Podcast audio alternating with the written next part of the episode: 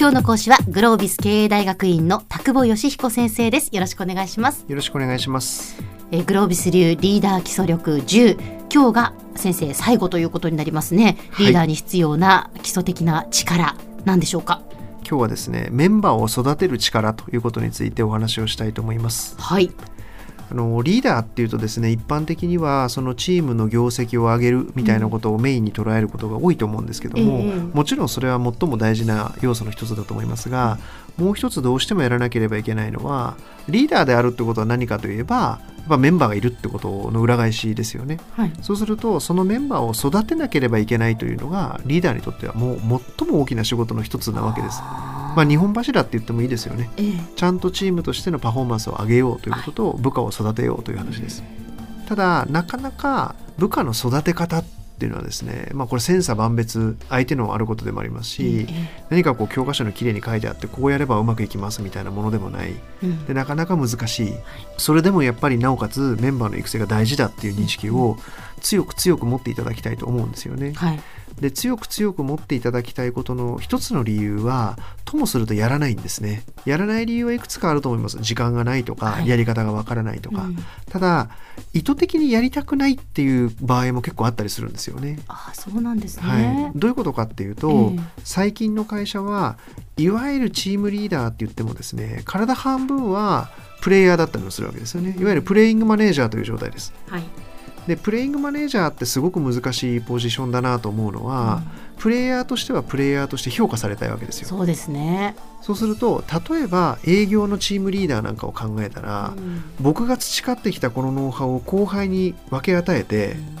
後輩の方が成績良くなったらどうしようみたいなはいはい。そんなことも人間ですから普通にやっぱり思っちゃうわけですよね。うんそうすると頭では育てなきゃって思っててもでもこのノウハウ出したくねえなみたいなことっていうのは現実的にあるわけですよね。はいはい。僕個人的には人間なんでええ。ある意味仕方のないことだと思うんです。はい。だとするとじゃあどうしたらいいのかっていうことが実は結構大きな心のハードルだったりするわけですよね。うん。なんか表向きには育成したいって思ってるんだけど裏向きには育成したくないって思ってる自分がいたりするわけです。はいはいはい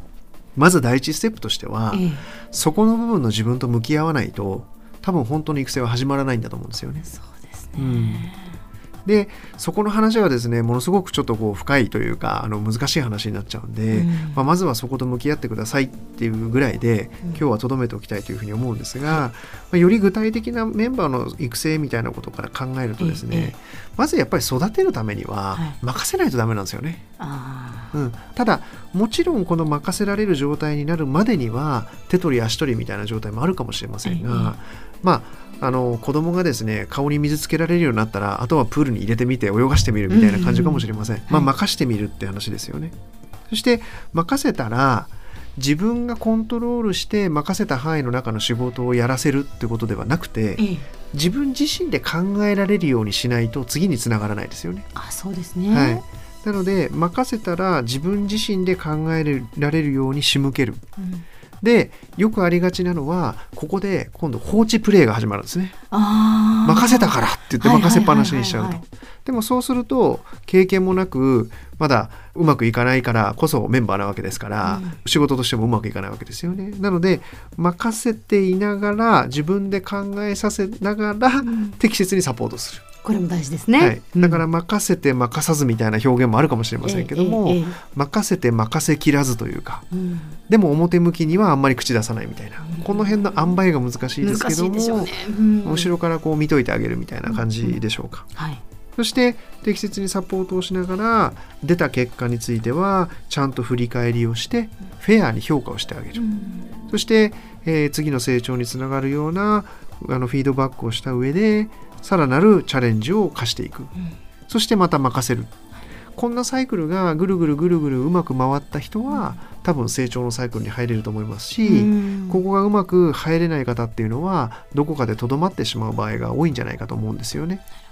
で当然ですけども育てる側の問題もありますし、はい。育つ側の問題もあると思うんですね。うんで今私がお話ししたことっていうのはあくまでも育ててもらう側に育ちたい成長したいという意欲があるってことがやっぱ前提にあると思うんですね。なので、まあ、今回この27歳からの MBA ということでですねいろいろこうターゲットのイメージっていうのは20代後半から30代前半みたいなイメージがあるんですけども、はい、この方々リーダーかもしれませんがさらに大きな責任を持つリーダーになるためには当然自分もこういう成長サイクルに入らなければいけない、はい、つまり今自分自身はチームリーダーを任された。ええ。チームリーダーとしての運営を自分で考えられるようにならなければいけない、うん、でもそれは自分の上司がこっそり適切にサポートしてくれていることで、はいはい、そのサポートをしてくれている例えば課長なり部長からの評価なりそういうものっていうのは素直に受け止めて、はい、さらなるチャレンジを自分で取りに行って、うん、そしてさらにそのチャレンジを任せてもらえるようになる。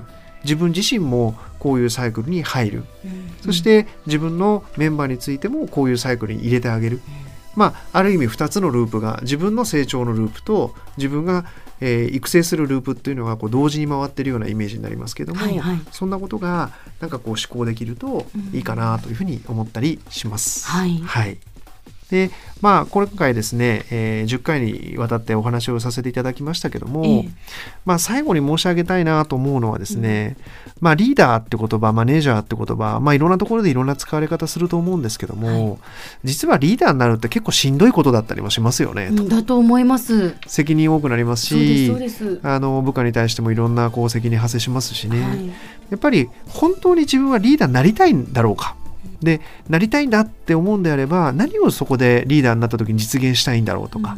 うん、どういう貢献を会社にしたいんだろうもっと言えば社会にしたいんだろうかとか、うん、えー、そんなこともあのリーダーになるっていう、まあ、ある意味厳しい道にこう踏み出すのであればですね、はい、心のどっかに持っておく必要っていうのはあるのかなというふうに思うんですよね。うんなんていうんですかね。少し自分のこう夢なり志なりみたいなことも考えていただけると、うん、そのリーダーになるチャレンジにもあのエネルギーが湧いてくるのではないかなと、えー、そんなふうに思います、は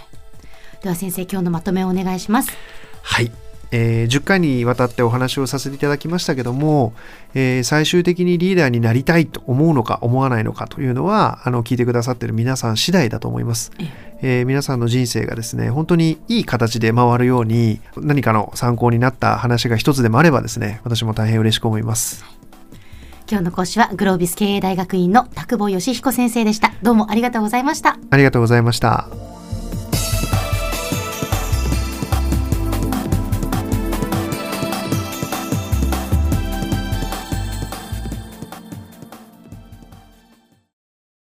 ゾクゾクグイグイメラメラつながるゾワゾワハラハラメキメキつながる。ズキズキ。モワモワ。ホカホカつながる。キリキリ。ザワザワキュンキュン。ガンガン。ワクワク。ウズウズドキドキ。ルンルンバクバク。九州人のいろんな気持ちつなげます。九州から輝こう。キラキラつながる。キューティーネット